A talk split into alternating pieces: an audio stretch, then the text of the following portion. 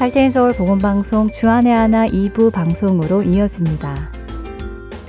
주안의 하나 2부에는 시편을 묵상하며 시편 기자의 마음을 공감해 보는 프로그램 시편 나의 고백과 은혜의 설교 그리고 마태복음 강해가 준비되어 있습니다. 먼저 시편 나의 고백으로 이어집니다.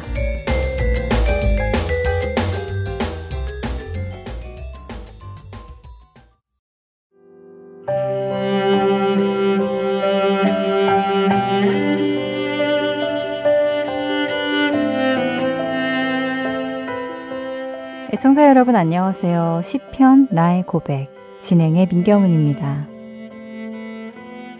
예전에 이런 기사를 읽은 적이 있습니다. A라는 한 여성이 17년 전 길에서 현금 70만 원을 줍게 되었습니다.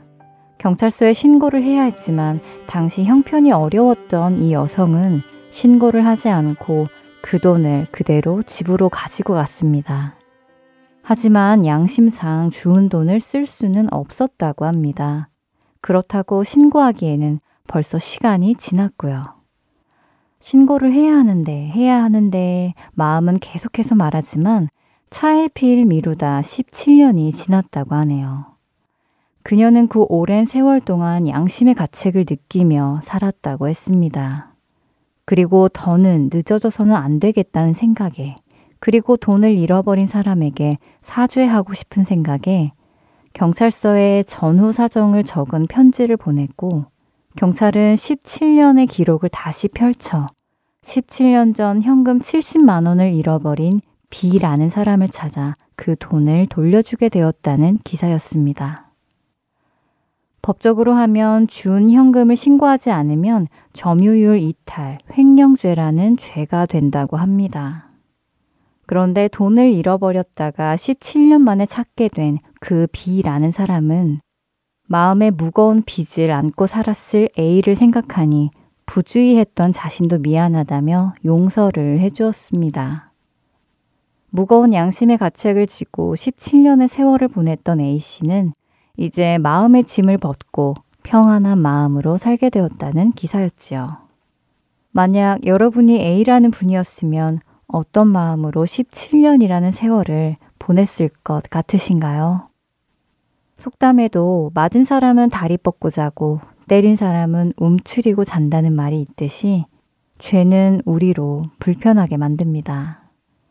아담과 하와는 벌거벗어도 부끄럽지 않았지만 죄를 짓고 나자 자신들의 벌거벗음을 부끄러워했고 하나님의 임재로부터 자신들을 숨겼습니다. 죄는 이렇게 우리를 움츠리게 하는 것이고 하나님으로부터 숨게 하는 것이며 어둠 속으로 들어가게 하는 것입니다. 사실 죄 속에 사는 사람은 진정으로 행복하지 않습니다. 늘 불안하지요.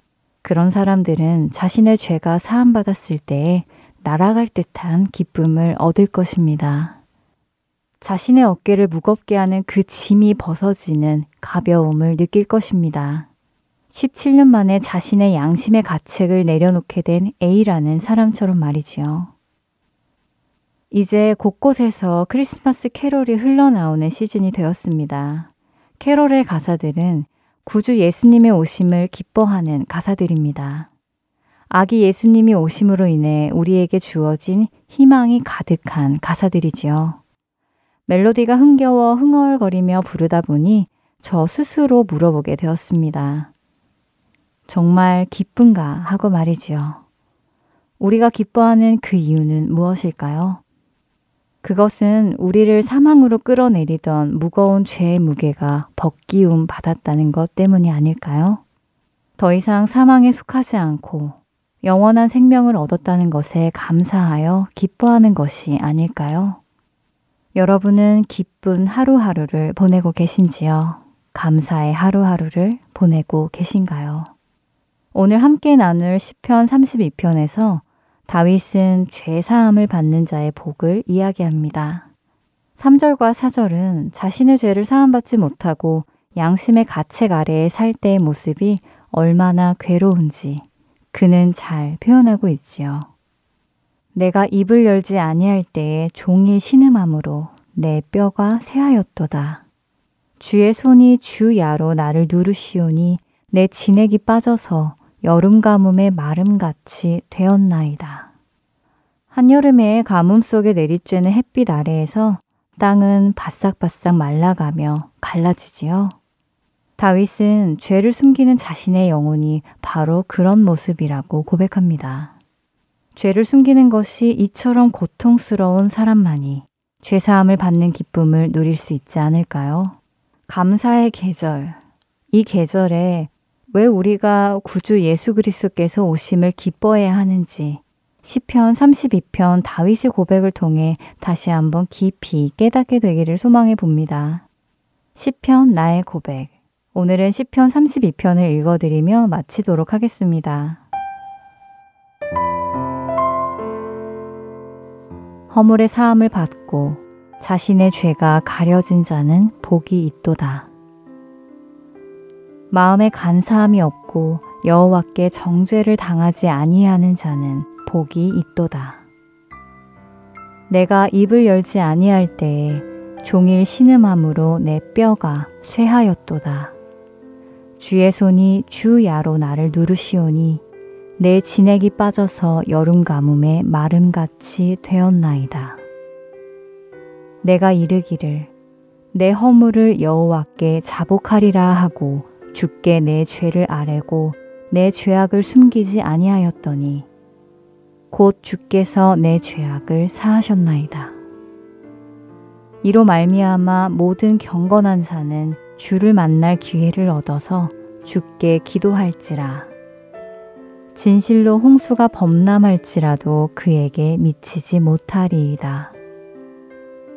주는 나의 은신처이오니 환난에서 나를 보호하시고 구원의 노래로 나를 두루시리이다.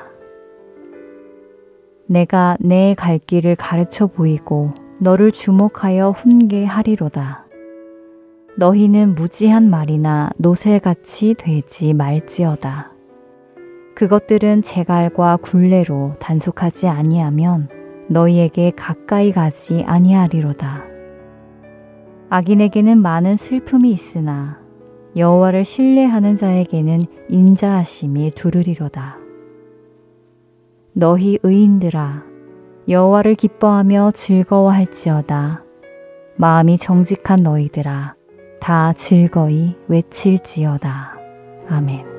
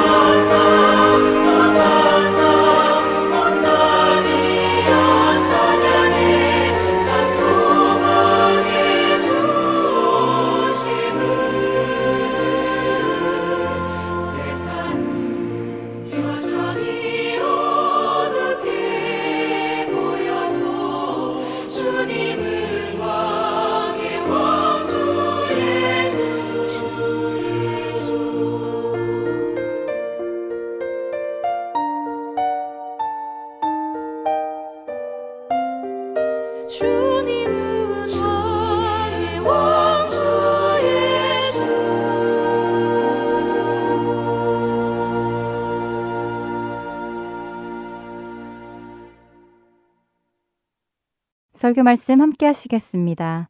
오늘은 서울 주님의 십자가 교회 서정곤 목사님께서 하박국 3장 16절에서 19절까지의 말씀을 본문으로 하박국 하나님만 붙잡다 라는 제목의 말씀 전해 주십니다. 은혜의 시간 되시길 바랍니다.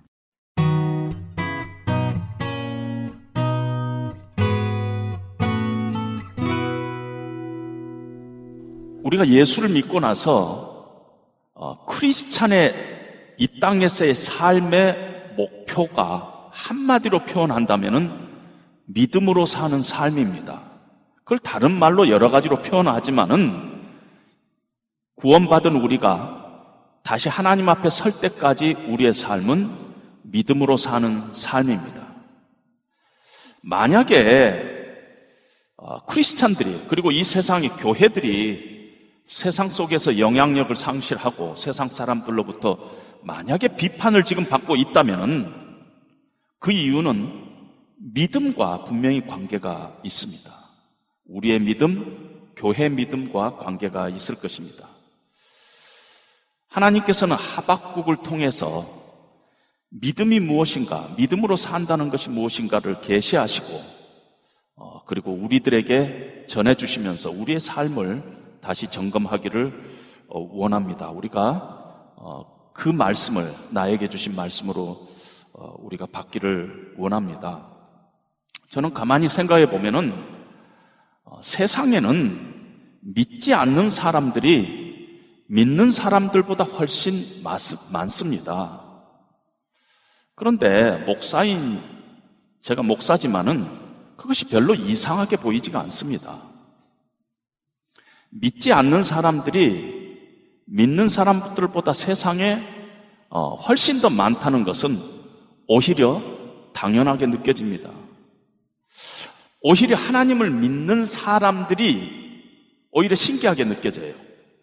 주일 이 시간에 이 장소에 나와서 하나님을 예배한다는 것 자체가 참으로 신기하게 느껴집니다.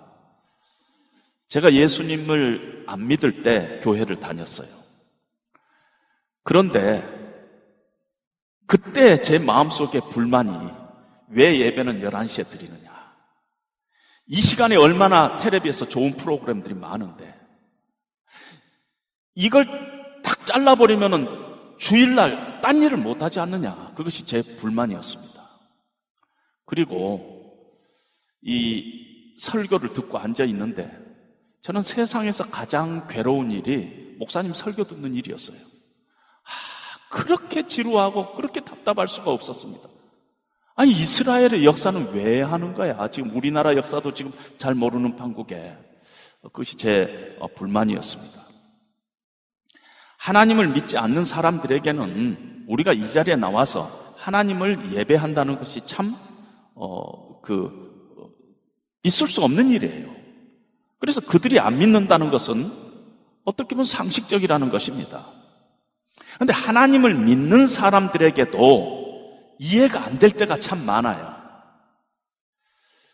믿지 않는 사람들에게는 그 믿음의 대상이 하나님이신데 그 하나님이 보이지가 않아요? 그리고 세상에 신이 있다면은 그럴 수가 없는 일, 이해할 수 없는 일이 인생 가운데 너무 많이 발생해요. 인간 세상 속에 불의가 있고 질병이 있고 고통이 있고 억울함이 있고 세상이 공평하지 않잖아요. 그러니까 예수 안 믿는 사람에게는 하나님은 안 계시든지 계시더라도 믿을 수가 없는 것은 당연한 논리적인 귀결입니다. 그런데 믿는 사람들조차도 가끔 우리가 혼동할 때가 있습니다. 남의 일에 대해서 이 얘기를 할 때는 우리는 자주자주 성경적인 얘기를 합니다. 하나님 살아계셔. 하나님은 지금 이 가운데도 하나님의 뜻을 하나님은 이루어 가셔. 이렇게 이 얘기를 남에게는 합니다. 그런데 그런 그 일이, 그 불행한 일이, 그 억울함, 나에게 당했을 때는, 내가 사랑하는 사람에게 닥쳤을 때는, 우리도 하나님을 의심하게 될 때가 있다는 것입니다. 정말 하나님은 살아계시는가? 정말 하나님이 살아계시다면 왜 이런 상황이 우리 가운데 어, 일어나는가? 왜 정말 잘 믿어보려는데 이런 일이 생기는가? 근데 그런 일이 인류의 역사에서 끊임없이 계속되고 있습니다. 아브라함의 일생에도 그랬고, 요셉의 일생에도 그랬고, 다윗의 일생에도 그랬고, 그리고 우리가 지금 다루고 있는 하박국도 정말 하나님의 선지자인데도 불구하고 하나님에 대해서 어, 그 일이 나에게 닥치니까, 우리 민족에게 닥치니까 하나님의 의심, 하나님의 그 선하심을 의심하고 하나님에게 항변했던 것을 우리가 봅니다. 그런 하박국에게 하나님께서 말씀하십니다. 역사의 핸들은 여전히 내가 잡고 있다. 그리고 하나님의 정하신 때가 있는데 하나님께서 반드시 그 일을 이룰 것이다. 하나님께서는 악인을 결코 용납하지 않으실 것이다. 하는 것을 하박국에게 말씀하십니다. 그리고 너는 그 하나님의 말씀을 붙잡고 살아야 한다. 그동안 너는 견뎌야 한다. 믿음으로 살아야 한다. 이런 말씀을 하시면서 하나님께서는 이스라엘의 지나온 역사 속에서 하나님께서 어떻게 이스라엘 백성들을 인도해 내셨으며 구원하셨으며 어떻게 광야 40년 동안 하나님께서 불기둥으로 구름기둥으로 인도해 오셨는가? 지난 역사 속에서 이스라엘 백성들은 어떠한 백성들이었고 그 이스라엘 백성들을 어떻게 하나님께서 어, 인도해 오셨는가를 이 얘기를 합니다. 그 하나님의 말씀에 하박국이 붙들렸습니다. 다 아는 이야기였어요. 이스라엘의 역사, 하박국이 선지자인데 모를 리가 없잖아요. 다 아는 이야기였는데 하박국의 심령에 그 다 아는 하나님의 말씀이 새롭게 하나님의 말씀, 나에게 주시는 말씀으로 하나님의 능력으로 다가왔습니다. 아, 이 말씀이 나에게 오늘 하나님께서 주시는 말씀이구나. 우리 공동체에 주신 말씀이구나. 우리 민족에게 주신 말씀이구나. 하박국이 깨닫게 됐습니다. 그리고 하박국이 놀라운 고백을 합니다. 하나님, 우리 민족을 갈대아에 맡겨서 하나님께서 연단하시는 일이 주의 일일진데 여호와여 주의 일을 수년 내에 행하시옵소서. 그러나 진노 중에서라도 궁유를 하나님 베푸시옵소서. 그동안에는 다른 나라와 비교했어요. 하나님, 우리나라가 더 선하지 않습니까? 어떻게 갈대아인을 통해서 우리나라를 징계하십니까? 더 나쁜 놈들 아닙니까? 하면서 하나님께 대드렸어요. 그런데 지금은 하나님은 어떤 분이신가? 전적으로 하나님의 거룩하심과 하나님의 의로우심 앞에서 우리 민족이 얼마나 불의한 자인가, 내가 얼마나 불의한가 하는 것을 하나님 앞에서 자기 자신을 바라보면서 하나님이여 우리를 불쌍히 여겨 주시옵소서. 이렇게 하나님 앞에 이야기합니다. 그리고 비록 무화과 나무가 무성치 못하며 포도나무에 열매가 없으며 감람나무에 소출이 없으며 밭에 먹을 것이 없으며 우리의 양이 없으며 외양간에 소가 없을지라도 그리 아니하실지라도 나는 여호와로 말미암아 즐거워하고 나는 구원의 하나님으로 말미암아 기뻐하겠습니다. 주 여호와는 나의 힘이사 힘이시라 하는 이런 놀라운 고백과 간증과 찬양을 합니다. 내 몸에 질병이 고침을 받지 못할지라도 경제적인 어려움이 해결되지 않는다 할지라도 내가 지금 당하고 있는 억울함과 오해가 풀리지 않는다 할지라도 여전히 나는 하나님만 신뢰하면서 하나님만 의지하면서 이 고난의 기간을 지나가겠습니다. 이렇게 하박국이 믿음의 고백을 하나님 앞에 올려드립니다. 이 하박국의 10년 가운데 어떤 변화가 일어났음이 분명합니다. 그런데 그 변화 중에서 제가 오늘 여러분들과 두 가지를 나누고 싶습니다. 하나는 하박국이 내 인생에 가장 귀한 것이 무엇인가? 내 생명을 걸 만큼 중요한 것이 뭔가? 내 삶의 기초가 되고 내 존재의 기초가 되는 것이 무엇인가 하는 것을 새롭게 발견했습니다. 하박국은 선지자고 사명자입니다. 다르지 않아요? 어떤 면에서 우리가 다 믿는데 믿는다고 다 믿는 게 아니죠. 믿음으로 다 승리한 게 아니죠. 우리가 교회 다닌다고 다 하나님의 쓰임을 받는 것이 아닙니다. 하박국이 1장에서 전에는 하나님을 항변하고 하나님을 의심할 때 하박국의 그 마음 중심은 어떤 중심이었느냐면은 하나님도 붙잡고 다른 것도 붙잡았어요. 내 인생의 기초에 내, 내 나의 인생의 행복을 가져다 주는 기초에 하나님도 있었지만은 다른 것도 있었어요. 물론 고백은 하나님이다. 하나님이 내 인생의 이 분기시요. 하나님이 내 인생의 그 가장 중요한 것이라고 늘 고백은 했겠죠. 선지자인데.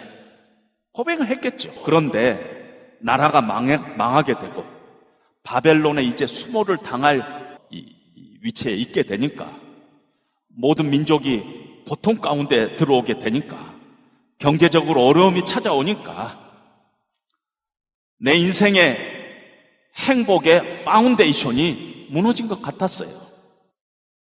건강에 적신호가 오니까 갑자기 어, 나는 이제 불행한 사람이 돼버렸다고 생각하는 어, 그런 것이 있다면은 어, 우리의 삶도 하나님 외에 다른 것이 우리의 삶에 지금 기초가 되고 있다. 이렇게 볼 수가 있다는 것입니다. 하나님의 말씀이 하박국 10년 가운데 임했어요. 그리고 나서 하나님에 대해서 다시 생각하게 된 것입니다.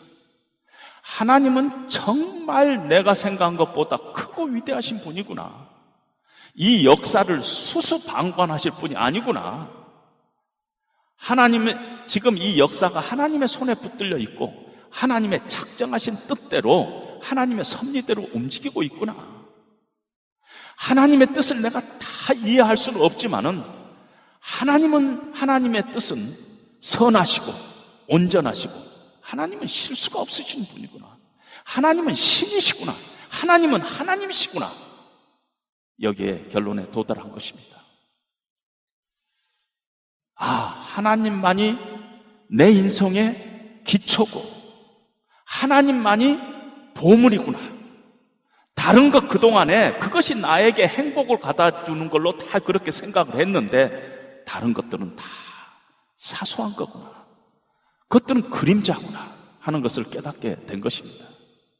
인생에서 특별히 건강상의 어려움을 겪고 하나님 앞에 절대적인 하나님 앞에 섰던 믿음의 사람들이 일반적으로 고백한 것이요. 이제는 조만간 내가 어, 죽게 되겠구나. 이제 나에게 남은 인생이라는 게 3개월이구나. 6개월이구나. 이렇게 주어진 때가 있잖아요. 뭐 우연히 어쩌다가 그 오버컴 돼가지고 다시 새 생명을 덤으로 얻는 사람들이 많이 있지만 그때 그 사람들이 고백하는 건 뭐냐? 하나님 앞에 가져갈 것이 아무것도 없더라는 것이. 하나님 앞에 들고 갈 게 아무것도 없더라는 것이. 굳건한 반석 있으니 그 위에 내가 서리라. 예수님 의의 옷을 입고 내가 하나님 앞에 서는 것 외에는 아무것도 없더라는 것이. 아무것도 우리가 하나님 앞에 가져갈 것이 없고 이 세상의 모든 것들이 다 그림자구나. 예수님 한 분밖에 없더라는 것입니다. 시편 27편에 보면 다윗이 참 어려운 상황에 있게 됐습니다. 2절에 보니까 나의 대적, 나의 원수가 내 살을 먹으려고 왔나이다. 지금 사울이 다윗을 죽이려고 왔는데 다윗이 지금 동굴 속에 숨어 있는데 사울의 군대가 다윗을 죽이려고 진을 치고 동굴 밖에 있는 것입니다. 모든 것이 무너져 어, 있는 때예요. 지금까지 내가 붙잡고 있는 것들이 다 어, 무너지는 그런 순간입니다. 그런 순간에 놀랍게도 다윗은 27장 1절에 이런 고백을 합니다. 여호와는 나의 빛이요 나의 구원이시니 내가 누구를 두려워하요 여호와는 내 생명의 능력이시니 내가 누구를 무서워하리요? 온전히 내 인생의 기초는 하나님 한 분뿐이라는 것을 고백을 합니다. 내 존재의 기초는 하나님이다. 내가 지금 사울에게 죽임을 당하는 이런 순간이지만은 내 목숨을 잃은 그런 순간이지만은 내가 그동안에 쌓아왔던 것이 다 무너지는 이 순간이지만은 하나님이 나의 인생의 가장 기초에 있는 분이다 하는 것을 고백합니다. 그리고 한 단계 더 나아가서 하나님, 내가 하나님 앞에 바라는 한 가지가 있습니다. 내 평생에 하나님 한 가지 소원이 있는데 하나님의 성전에서 아침마다 하나님 앞에서 눈을 뜨고 하나님을 배우는 것. 그것이 나의 소원입니다. 하나님. 이렇게 마지막에 소원을 하나님 앞에 아뢰고 있는 것입니다. 하박국의 마음 속에 이런 고백과 확신이 생겼어요. 아, 하나님이 내 생명보다 귀하신 분이구나. 하나님이 내 존재, 내 인생의 유일하신 행복의 근거구나. 하박국은 이렇게 고백하는 것으로 끝나지 않고 현실의 삶 가운데 그대로 하박국은 결단하고 적용해 나갔습니다. 비록 내 삶이 무화과 나무가 무성치 못하며 포도나무에 열매가 없으며 우리의 양이 없고 외화권에 소가 없을지라도 yet I will rejoice in the Lord. Yet I will be joyful in God my Savior. 그런 결단이 있었습니다. 깨달음으로 끝나지 않았어요. 어떤 의지적인 행동을 했던 것을 우리는 봅니다. 성경에 보면은요, 항상 기뻐하라, 쉬지 말고 기도하라, 범사에 감사하라. 이는 그리스도 예수 안에서 너희를 향하신 하나님의 뜻이니라. 하나님의 뜻은 많은 경우에 우리에게 이미 계시해 주셨어요. 얼마나 풍성하게 계시해 주셨냐면은 이미 계시해 주신 말씀 붙잡고도 우리가 충분하게 어, 살아갈 수 있을 만큼 하나님께서 계시해 주셨어요.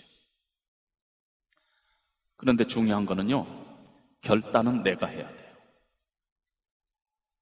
내 삶 가운데 오늘 기뻐하고 오늘 하나님을 신뢰하면서 기도하고 오늘 하나님 앞에 어떠한 상황 가운데서도 감사의 찬송을 올려드린 것은 우리 몫이라는 것입니다.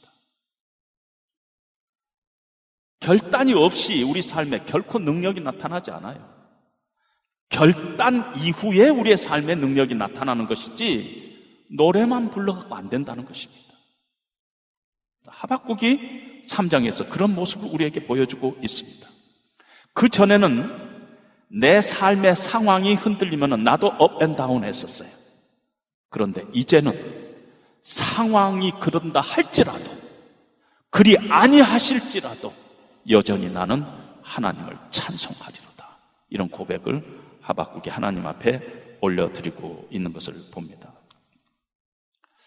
SNS에 제 후배 목사님이 글을 올렸는데 어, 누가 포스트 모더니즘을 두려워하는가 하는 책, 제임스 스미스가 쓴 책을 인용하면서 글을 올렸습니다.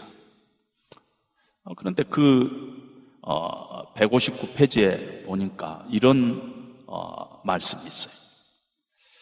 올바로 생각하고 올바른 것을 믿는 법을 배우는 것이 기독교 제자도의 최종적인 목표라고 우리는 자주 생각해 왔다는 것입니다.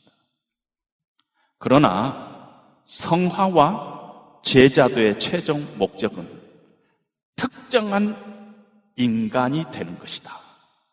가로를 제가 만든 특정한 인간이 되는 것이다.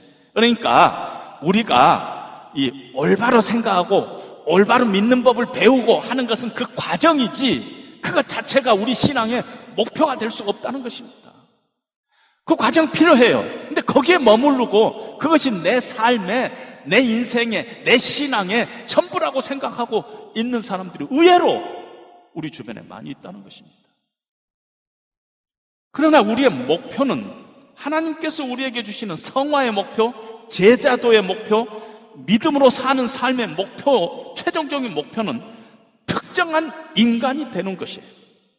예수님을 닮은 인간, 정말 하나님을 사랑하고 이웃을 사랑하고 과부와 고아와 이방인을 돌보는 그런 그런 어떤 어떤 사람 한 특정한 인간이 우리의 삶의 목표라는 것이에요.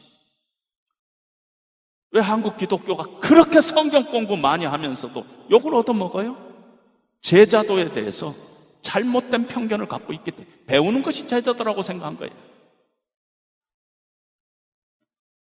올바른 것을 믿는 것이 제자도라고 생각. 그거 믿는 거 그냥 생각하는 거. 아는 거. 아는 것이 힘이다. 천만에요. 아는 것이 힘이 아니죠. 우리가 사는 이 시대가 힘의 시대예요. 힘 자체가 승리를 의미하고 힘이 있어야지 평안하고 힘이 있어야지 어, 편리한 그런 시대 속에 우리가 살고 있습니다. 그런데 제가 어디서 읽은 이 얘기인데 정확한 건가는 잘 모르겠어요.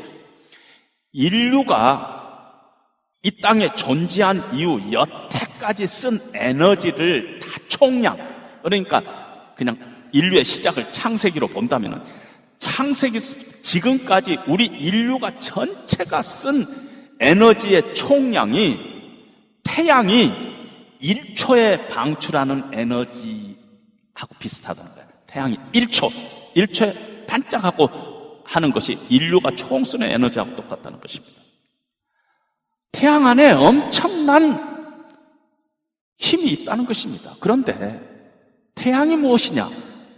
하나님이 창조한 지극히 작은 피조 세계 한 부분에 불과하다는 것입니다.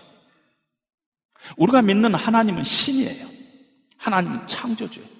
하나님 크신 분이에요. 우리가 상상할 수 없을 만큼 크신 분이고 파워풀 하신 분이에요.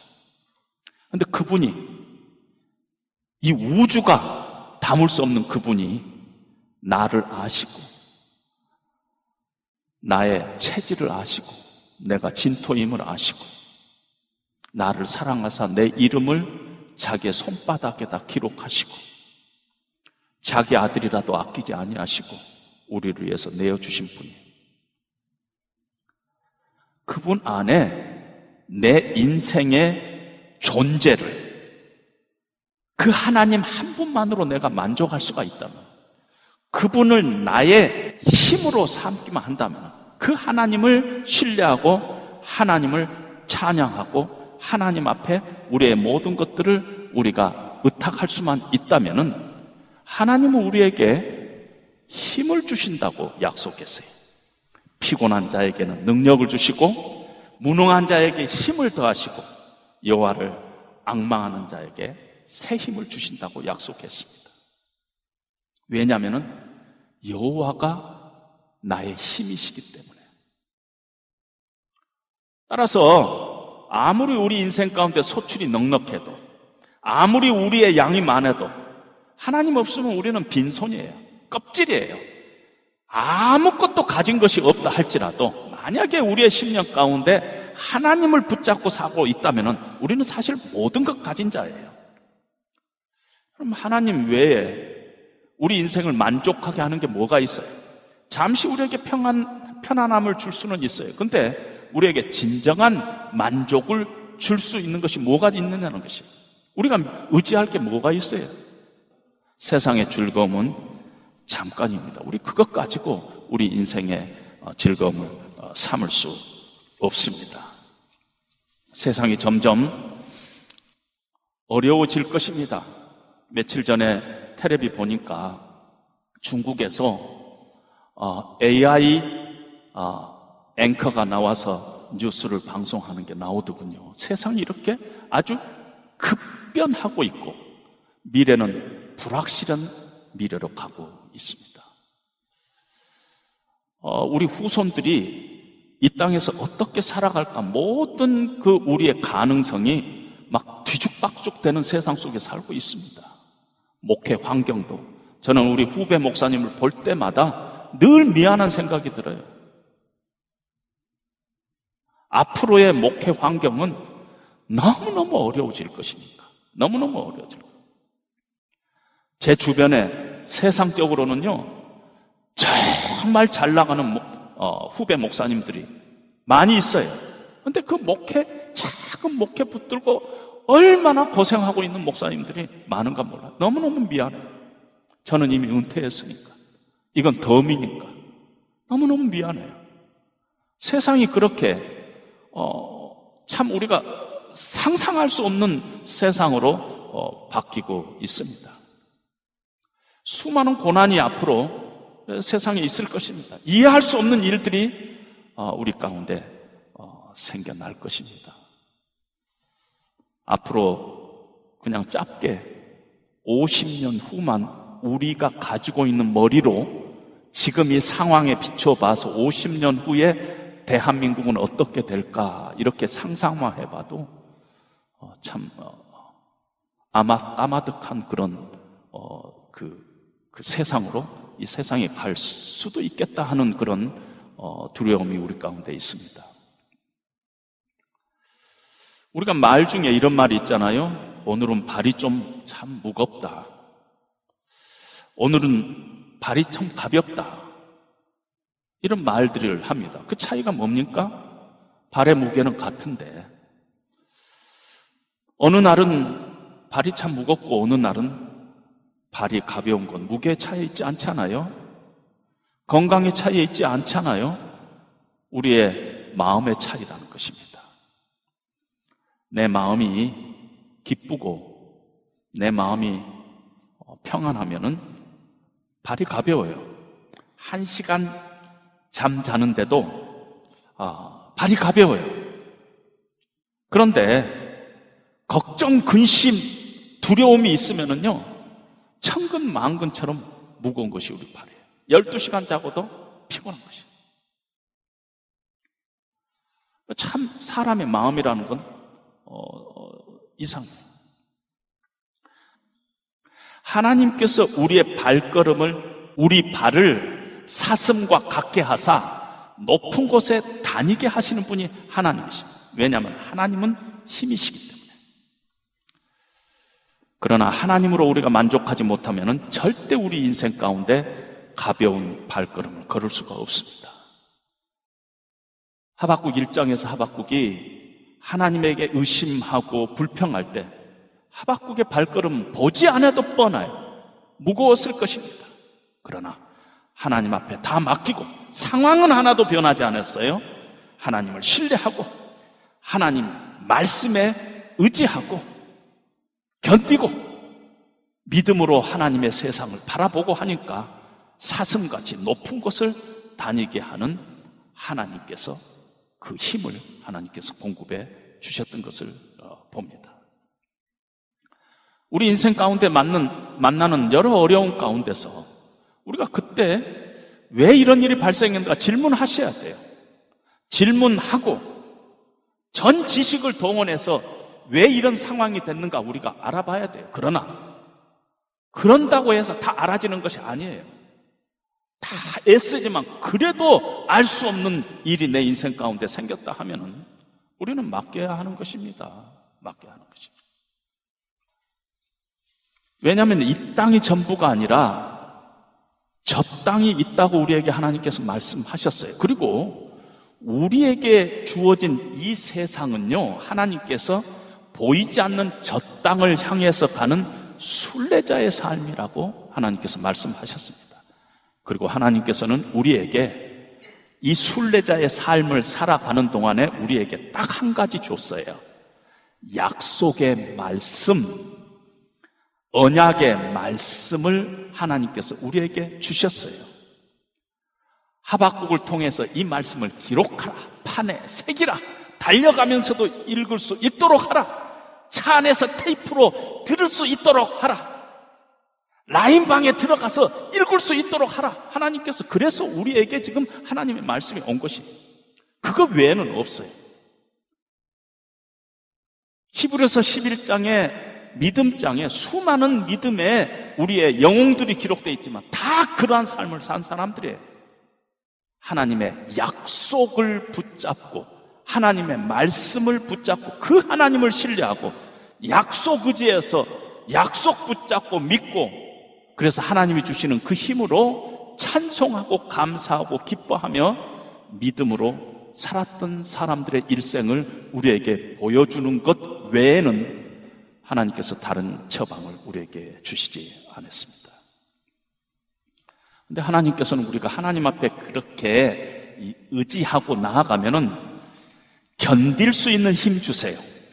서바이브 할 수 있는 힘 하나님께서 주시고 그것뿐만 아니라 사슴처럼 높은 데로 올라갈 수 있는 힘까지 하나님께서 주신다고 오늘 약속을 하고 있습니다. 그런 힘을 늘 우리가 받고 그 약속 붙들고 우리 인생에 어려운 일이 있을 때마다 세상에 가장 비상식적인 일을 경험한 사람이 누구예요? 우리 예수님 믿지 않아요? 오해받고 배신 당하고 우리 예수님이 그 일을 당하셨어요. 가장 역사상에 이해할 수 없는 시간을 지나갔던 분이 우리 예수님이시잖아요.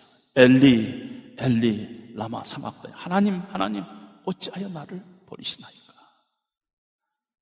그런데 놀라운 것은 게임 끝나는 것 같은 그런 상황인데 그 시간, 역사의 뒤에서 하나님께서는 무슨 일을 하셨어요? 인류의 가장 위대한 일을 하나님께서는 하셨던 것입니다.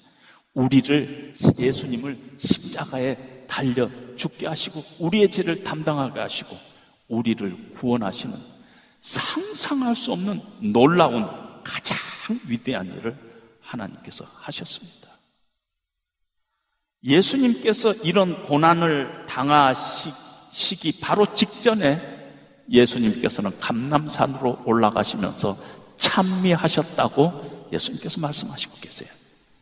그 고난 가운데 이제 하나님 앞에 마지막 기도를 하려 올라가는 그, 그 전에, 그 순간에 예수님께서는 찬송을 불렀던 것입니다. 하박국처럼.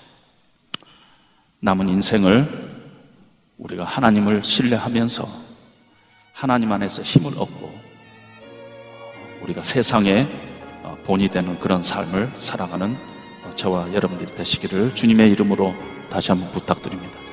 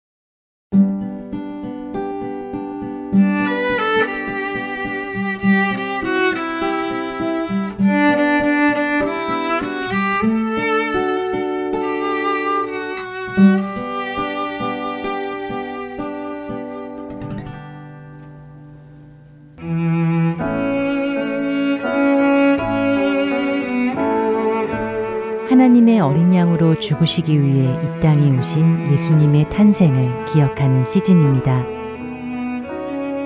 세상은 향락과 쾌락으로 즐거워하는 이 기간. 그러나 그리스도인들은 나를 위해 죽으시기 위해 기꺼이 이 땅에 오신 그리스도로 인해 기뻐해야 합니다. 세상 속에 살면서도 세상과 같지 않은 참된 빛과 소금으로 살아가는 할텐서울 복음방송 애청자 여러분이 되시기를 바랍니다.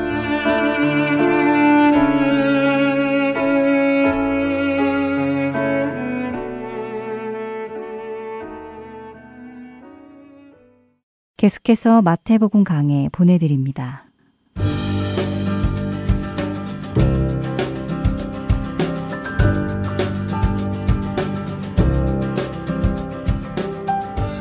헐트앤 서울 복음방송 애청자 여러분 안녕하세요. 마태복음 강의 김태정 목사입니다. 지난주부터 우리는 마태복음 27장을 통해 예수님께서 십자가에 달리시는 내용을 살펴보고 있습니다. 계속하여 15절부터 23절까지의 말씀을 통해 예수님의 신문 과정을 살펴보겠습니다. 명절이 되면 총독이 무리의 청원대로 죄수 한 사람을 놓아주는 전례가 있더니 그때 바라바라 하는 유명한 죄수가 있는데 그들이 모였을 때 빌라도가 물어 이르되 너희는 내가 누구를 너희에게 놓아주기를 원하느냐 바라바냐 그리스도라 하는 예수냐 하니 이는 그가 그들의 시기로 예수를 넘겨준 줄 알미더라. 총독이 재판석에 앉았을 때 그의 아내가 사람을 보내어 이르되 저 오른 사람에게 아무 상관도 하지 마옵소서 오늘 꿈에 내가 그 사람으로 인하여 애를 많이 태웠나이다 하더라. 대제사장들과 장로들이 무리를 권하여 바라바를 달라 하게 하고 예수를 죽이자 하게 하였더니 총독이 대답하여 이르되 둘 중에 누구를 너희에게 놓아주기를 원하느냐? 이르되 바라바로 소이다. 빌라도가 이르되 그러면 그리스도라 하는 예수를 내가 어떻게 하랴? 그들이 다 이르되 십자가에 못 박혀야 하겠나이다. 빌라도가 이르되 어찌미냐? 무슨 악한 일을 하였느냐 그들이 더욱 소리질러 이르되 십자가에 못 박혀야 하겠나이다 하는지라. 예수님을 신문했던 빌라도는 예수님께 죄가 없다는 사실을 확인하게 됩니다. 당시 유대인들이 예수님을 고소한 항목은 세 가지였는데 로마의 반란을 일으키려고 했고 세금을 내지 말라고 했으며 자신을 스스로 왕이라고 칭하였다는 내용이었습니다.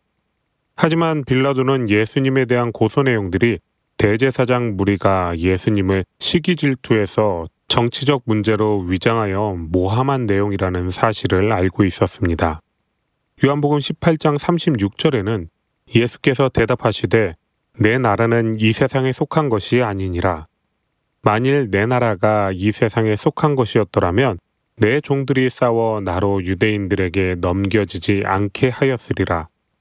이제 내 나라는 여기에 속한 것이 아니니라 라고 기록되어 있는데 예수님과의 대화를 통해서도 예수님은 정치적으로 로마에 대항하려는 뜻이 없다는 것을 빌라도는 이미 확인했습니다. 본문의 흐름대로 살펴본다면 빌라도는 예수님이 죄가 없었기 때문에 예수님을 풀어주고자 했고 이를 위해 명절의 죄수를 놓아주는 전례를 이용하려 했습니다. 사실 죄가 없다고 그냥 돌려보내면 되는 문제라고 생각할 수도 있지만 그는 판결의 정당성도 살리고 민심도 잃지 않고 싶었기 때문인 것으로 보입니다. 빌라도가 예수님의 석방을 위해 예수님과 함께 후보로 올린 인물은 바라바라는 사람이었는데 그는 살인과 밀란 등의 죄로 수감된 유명한 죄수였다고 기록되어 있습니다. 그래서 바라바와 예수님을 비교하여 한 사람을 풀어준다고 하면 백성들은 분명 예수님을 풀어달라고 할 것이라고 빌라도는 생각했을 것입니다. 그래서 그는 예수님과 바라바 두 사람 중에서 한 명을 선택할 수 있도록 했을 것입니다.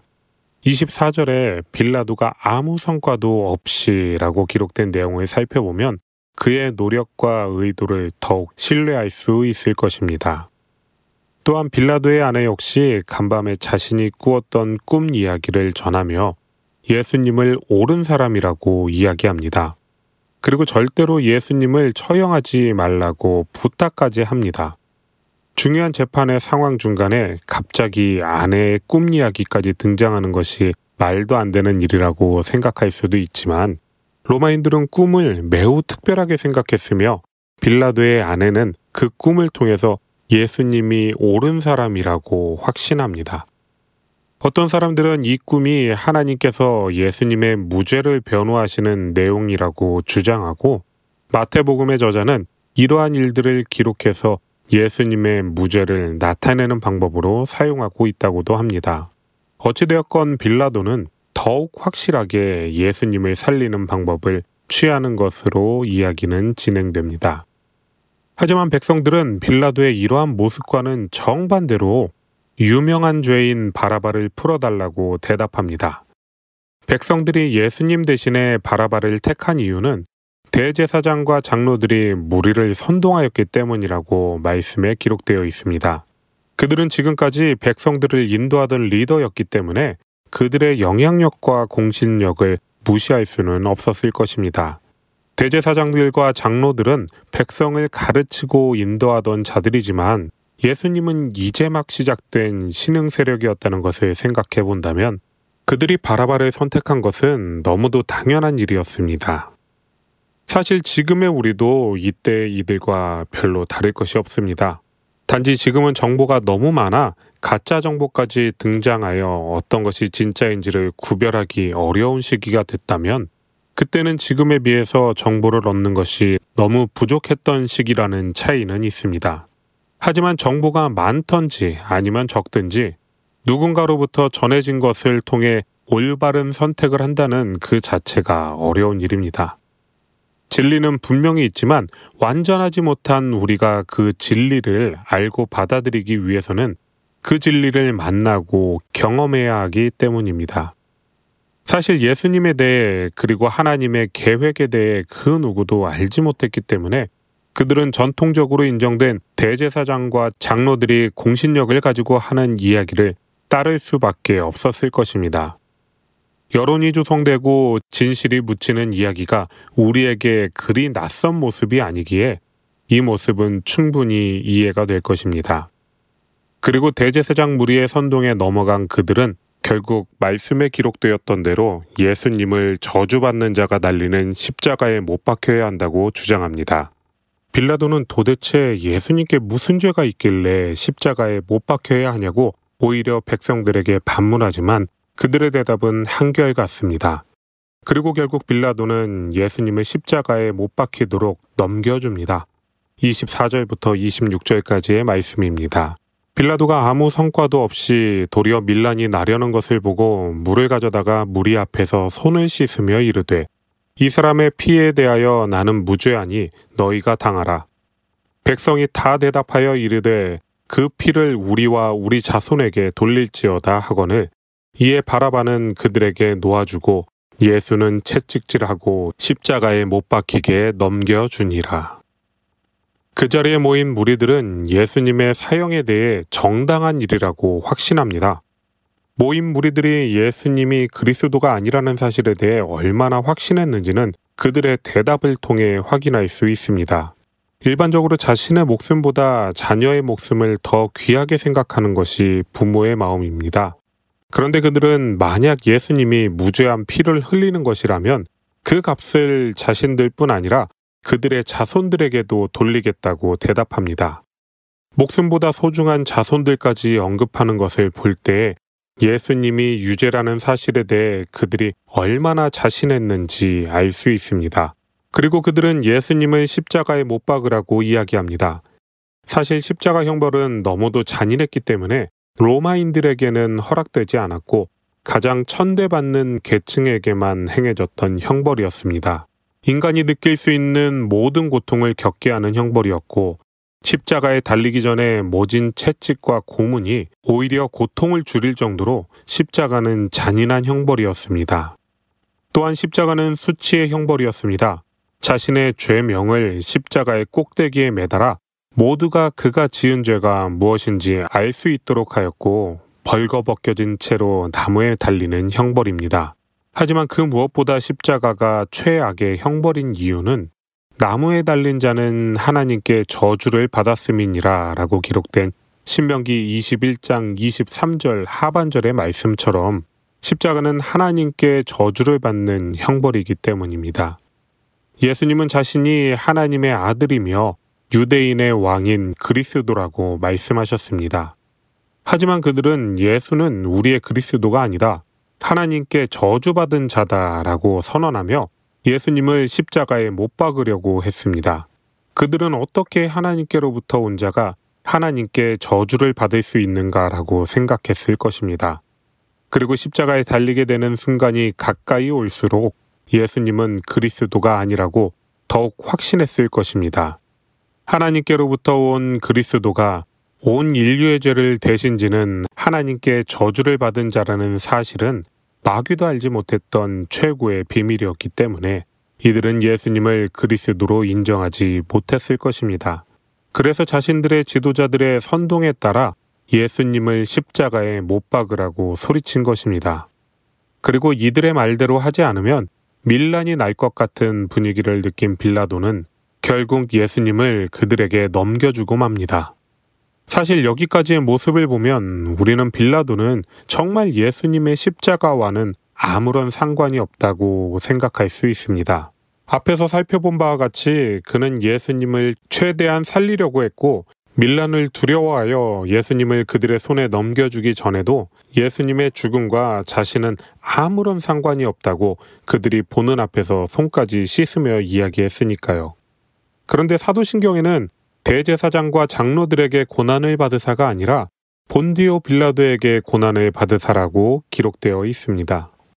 예수님께서 받으신 고난이 빌라도의 허락하에 일어난 일이기 때문에 이렇게 기록됐다고 할 수도 있겠지만 그가 예수님의 십자가와 정말 아무런 관계가 없다면 온 교회의 신앙 고백에 그의 이름이 들어갈 필요는 없었을 것입니다.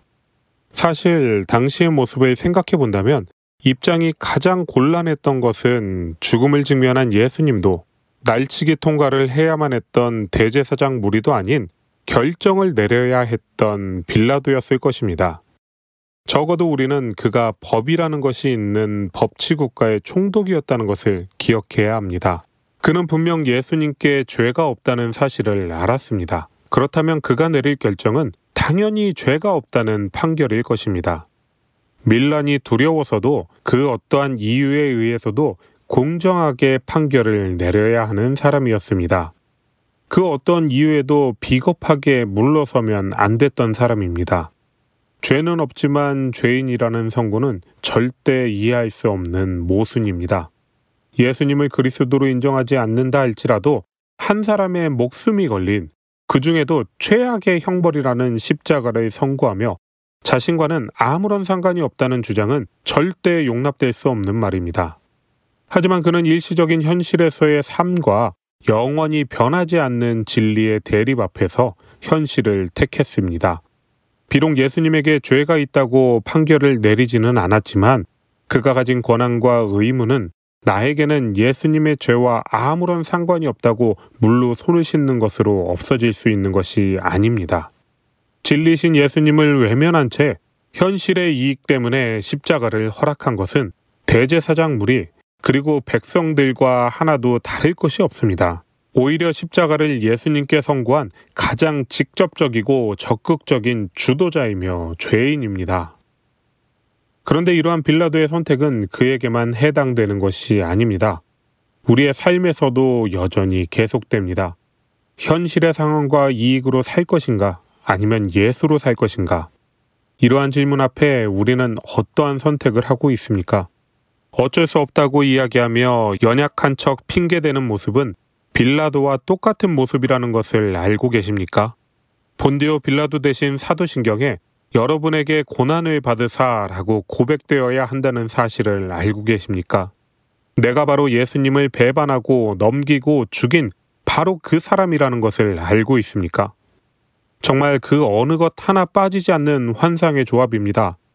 예수님을 배신한 최측근 제자 가론유다, 자신의 편을 만들고 인정받기에 급급한 민족 지도자들, 밀란을 두려워하여 공정한 판결을 내리지 못하는 총독, 모두가 결국 의로움과는 전혀 상관없이 자신의 이익에 기준을 두고 행동하고 진리를 저버렸습니다. 우리의 삶의 모습도 다시 한번 생각해 봐야 합니다. 나도 어쩔 수 없었어. 그 누구라도 그런 상황이 다가온다면 똑같이 할걸? 세상이 그렇지 않아. 크리스찬이라도 세상의 흐름에 역행해서 살 수는 없어. 라고 생각하는 분들이 계시겠지만, 아니요. 그리스도인은 세상의 흐름에 역행해서 사는 사람입니다.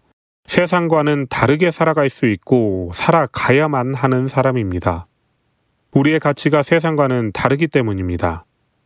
요한복음 15장 4절과 5절에는 내 안에 거하라. 나도 너희 안에 거하리라. 가지가 포도나무에 붙어 있지 아니하면 스스로 열매를 맺을 수 없음 같이 너희도 내 안에 있지 아니하면 그러하리라. 나는 포도나무요 너희는 가지라. 그가 내 안에 내가 그 안에 거하면 사람이 열매를 많이 맺나니 나를 떠나서는 너희가 아무것도 할 수 없음이라고 기록되어 있습니다. 세상은 나를 보라고 이야기하지만 말씀은 하나님을 바라보라고 하십니다. 나 스스로는 아무것도 할 수 없지만 그저 우리 주님 곁에 단단히 매달려서 버텨내는 인생이 되라고 하시며 그러한 인생이 바로 열매 맺는 삶이라고 말씀하십니다.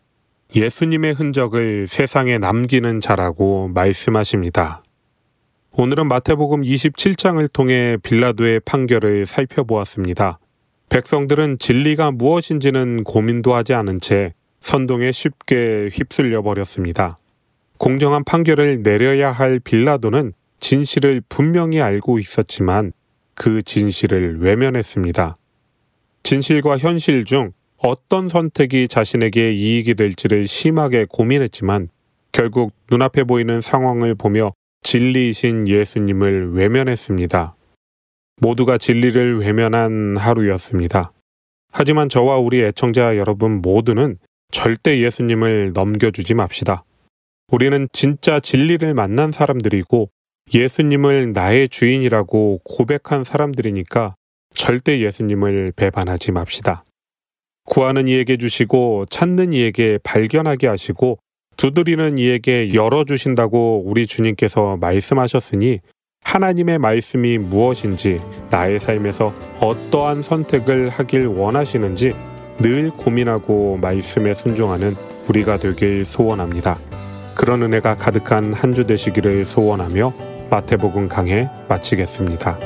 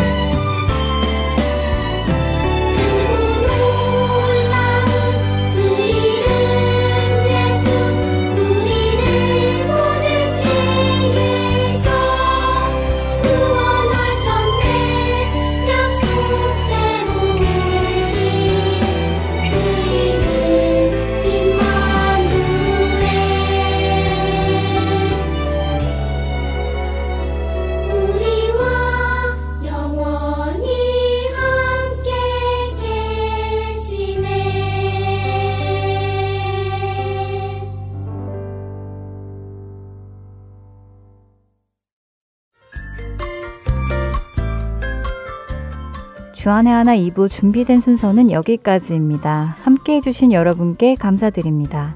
다음 시간에 뵙겠습니다. 안녕히 계십시오.